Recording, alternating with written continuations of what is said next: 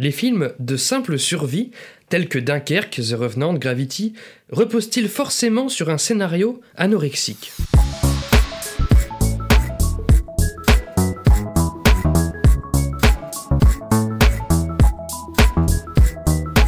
Salut et bienvenue dans ce neuvième numéro de Comment c'est raconté, le podcast qui déconstruit les scénarios un dimanche sur deux.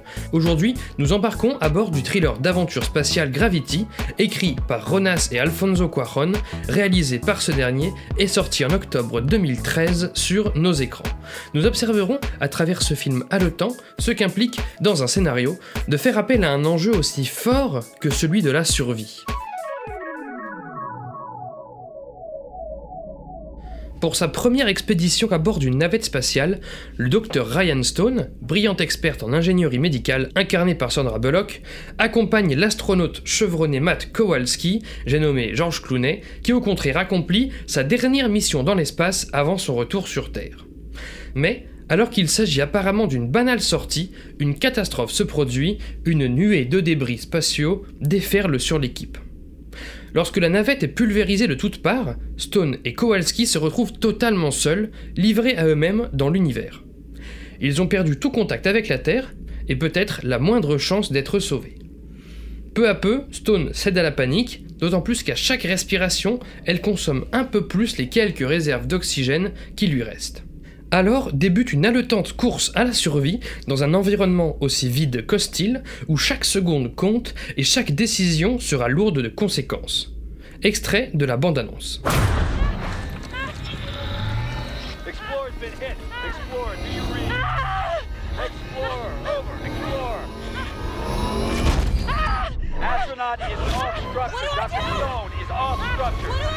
Don't detach You must detach.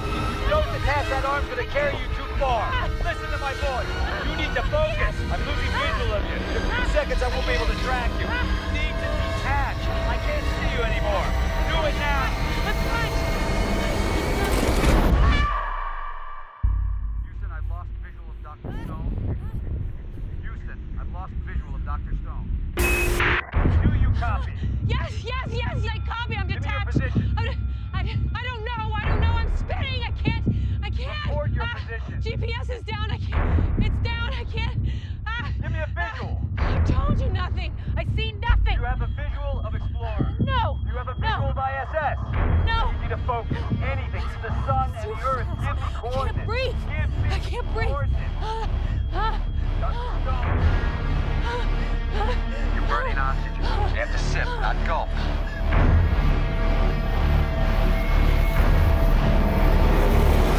Les scénaristes américains ont, avec le temps, différencié deux grands aspects d'un scénario qu'ils appellent story et plot. On pourrait les traduire en français par histoire et intrigue. L'histoire concerne l'aspect émotionnel d'un film. Autrement dit, ce qu'il contient d'humain, de profond, de signifiant, que ce soit sur le plan psychologique, social, amoureux ou relationnel en général, voire tout à la fois.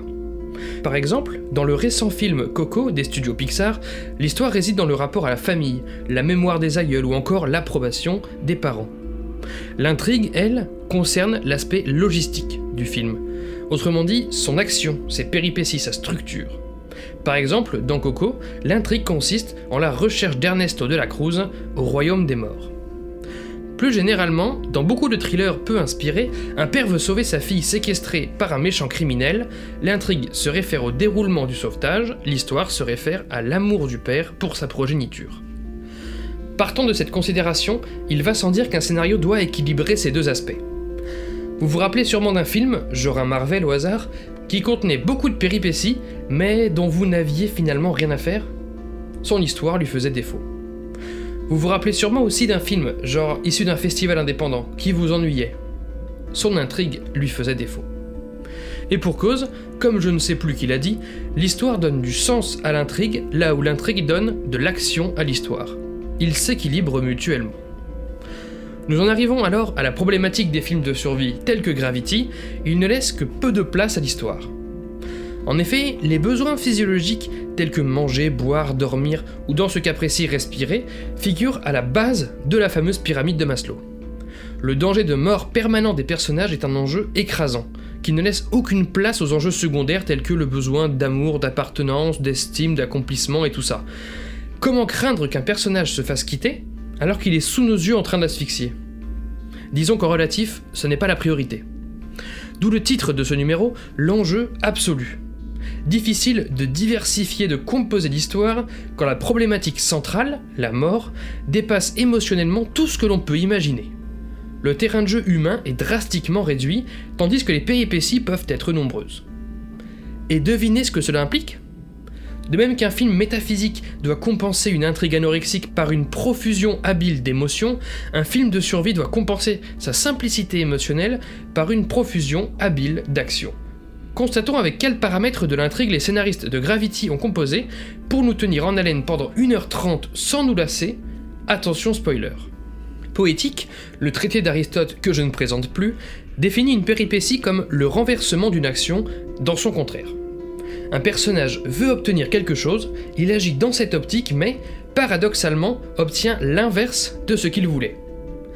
Prenons l'instant où Kowalski tracte Stone au moyen de son espèce de jetpack spatial pour rejoindre l'ISS. Il utilise le peu de propulsion qui lui reste pour corriger alors leur trajectoire. Alors oui, les voilà dans le bon axe, ce qu'ils voulaient, mais ils atteignent la station avec une vitesse trop importante et n'arrivent pas à s'y accrocher, ce qu'ils ne voulaient évidemment surtout pas. C'est une péripétie. Ainsi, si l'on raisonne à moyenne échelle, par exemple à l'échelle d'une séquence de 10 ou 15 minutes, la clé réside dans l'enchaînement des renversements. Dans son ouvrage The Screenwriter's Bible, David Trottier compare d'ailleurs une bonne scène d'action à une blague bonne nouvelle, mauvaise nouvelle. Bonne nouvelle, l'ISS présente deux capsules Soyuz permettant de retourner sain et sauf sur Terre. Mauvaise nouvelle, l'une a déjà été utilisée et l'autre est endommagée. Bonne nouvelle, même endommagée, cette capsule suffira à atteindre une autre station spatiale. Mauvaise nouvelle, la capsule s'accroche à un câble de l'ISS au moment de partir. Bonne nouvelle, il y a une combinaison à bord pour sortir dégager la capsule de son câble. Mauvaise nouvelle, la nuée de débris est de retour pile à ce moment-là. Bonne nouvelle, les débris facilitent le détachement de la capsule de l'ISS en désintégrant carrément l'ISS. Mauvaise nouvelle, cette capsule Soyuz n'a en fait plus de carburant etc., etc., etc. Vous aurez reconnu certaines des péripéties de Gravity et cerné combien une intrigue d'une séquence de survie tient à peu de choses. Maintenant, comment ces scènes peuvent-elles gagner en intensité? Dans l'inépuisable dramaturgie, Yves Lavandier évoque une technique imparable pour créer de la tension qu'il appelle lancer le chronomètre. Il s'agit d'un moyen de conférer à une scène un sentiment d'urgence en lui intégrant tout simplement un compte à rebours, que ce soit avant l'arrivée d'un train, l'explosion d'une bombe, la mort d'un personnage ou que sais-je. Gravity ne se prive heureusement pas de lancer des chronomètres. Entre la fameuse nuée de débris qui frappe les personnages toutes les 90 minutes, la réserve d'oxygène de Stone et celle d'énergie du jetpack de Kowalski qui s'appauvrissent dans le premier acte, le feu qui gagne progressivement l'ISS avant le décrochage de la navette Soyuz, la perte d'altitude fulgurante de la station chinoise alors que Stone tente d'en rejoindre la capsule, ou encore l'éternel retour à la surface depuis les fonds marins en apnée à la fin du film, que de chronomètre. Ah, et bien sûr, pour que l'effet fonctionne à fond, précise Lavandier, le personnage doit se tirer de la situation in extremis. Stone finit à 0% d'oxygène dans sa combinaison durant le premier acte, voyant flou. Kowalski épuise son énergie pour atteindre tant bien que mal l'ISS comme on le disait. Puis cette ISS en feu n'explose que pile quand Stone est à l'abri dans sa capsule, ou encore la station chinoise quant à elle se désintègre dans l'atmosphère, pile au moment où Stone est de nouveau à l'abri. Cette stratégie du dernier moment est prévisible et pourtant, elle fonctionnera toujours.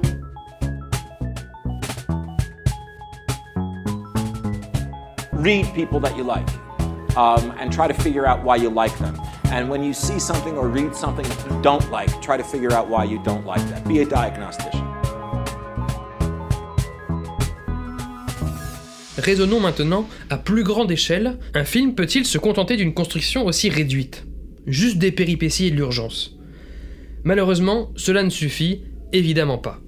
Yves Lavandier prévient qu'un récit ne doit pas sonner façon et après, et après, et après, mais plutôt façon soudain, par ailleurs, et après, en conséquence, tout à coup, sauf que, et ainsi de suite.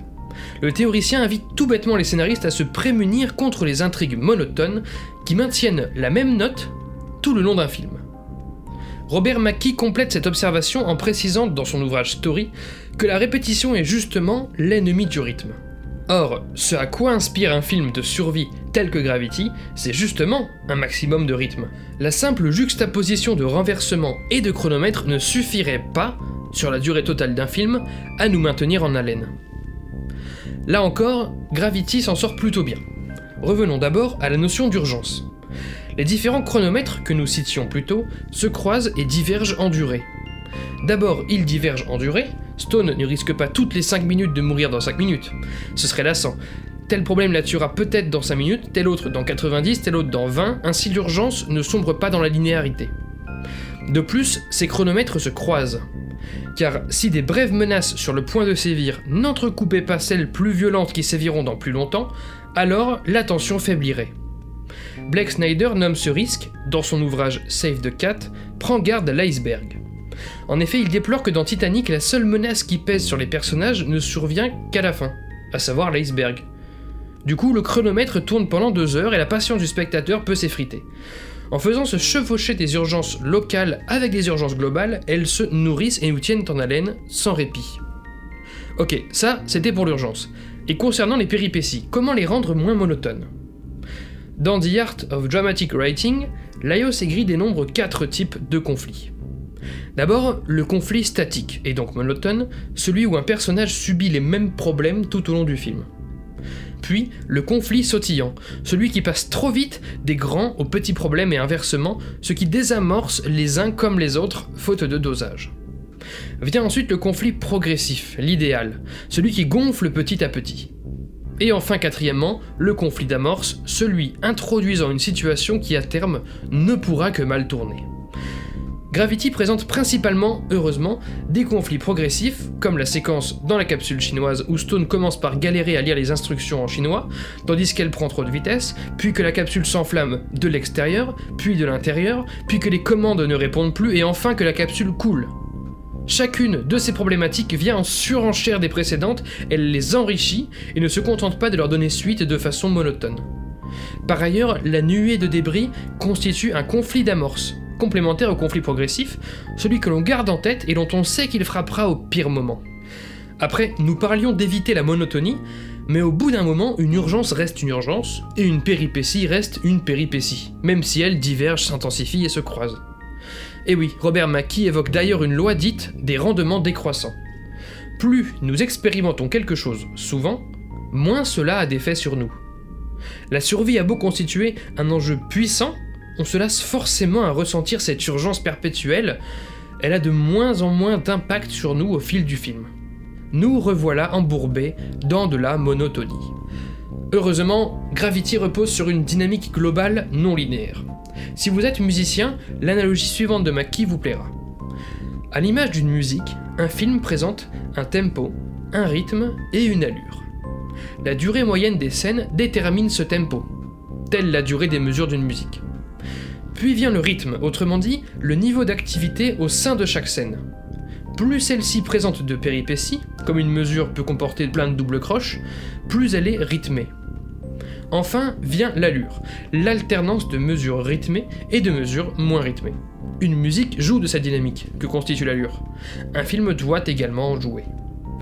Et ce n'est pas qu'une question de montage. Dès le scénario, de longues séquences intenses doivent être entrecoupées de séquences de repos, tel le passage où Stone se laisse flotter dans le sas de l'ISS, enfin en présence d'oxygène et débarrassé de sa combinaison. À côté de cette pause, les prochaines scènes de tension redoubleront d'efficacité. De même, Gravity profite d'un autre passage léger, bien que dramatique, où Stone parvient à contacter un homme sur Terre dont elle ne partage pas la langue. Elle communique en onomatopée, l'écoute chanter, et profite de l'instant. Pour conclure, si un film de survie tel que Gravity n'a pas 36 choses à dire sur le plan humain, il peut briller dans un premier temps par sa succession cocaïnée de péripéties et d'urgences, puis dans un second temps par la diversification, l'intensification et le croisement de ces péripéties et urgences, et enfin dans un troisième temps par la dynamique globale, sachant parsemer le tout de moments de calme sagement dosés. Fondu au noir pour ce neuvième numéro de Comment c'est raconté. Merci pour votre écoute, j'espère qu'il vous aura plu. Retrouvez tous les liens du podcast dans la description et sur CCR Podcast, dont Facebook, Insta, SoundCloud, tout ça, mais encore et surtout iTunes. Pour ce dernier, je vous invite à laisser 5 étoiles et un commentaire, c'est très important pour le référencement du podcast. Podcast dont l'habillage musical était signé Rémi Le Sueur, je le rappelle, et le Nona remercie. N'oubliez pas qu'une retranscription de chaque numéro de Comment c'est raconté est disponible sur Medium pour pouvoir lire ces analyses à tête reposée. Je m'appelle Baptiste Rambaud, disponible sur Twitter pour répondre à vos questions, à vos réactions et vous donne donc rendez-vous dans deux semaines pour la dixième séance. Ciao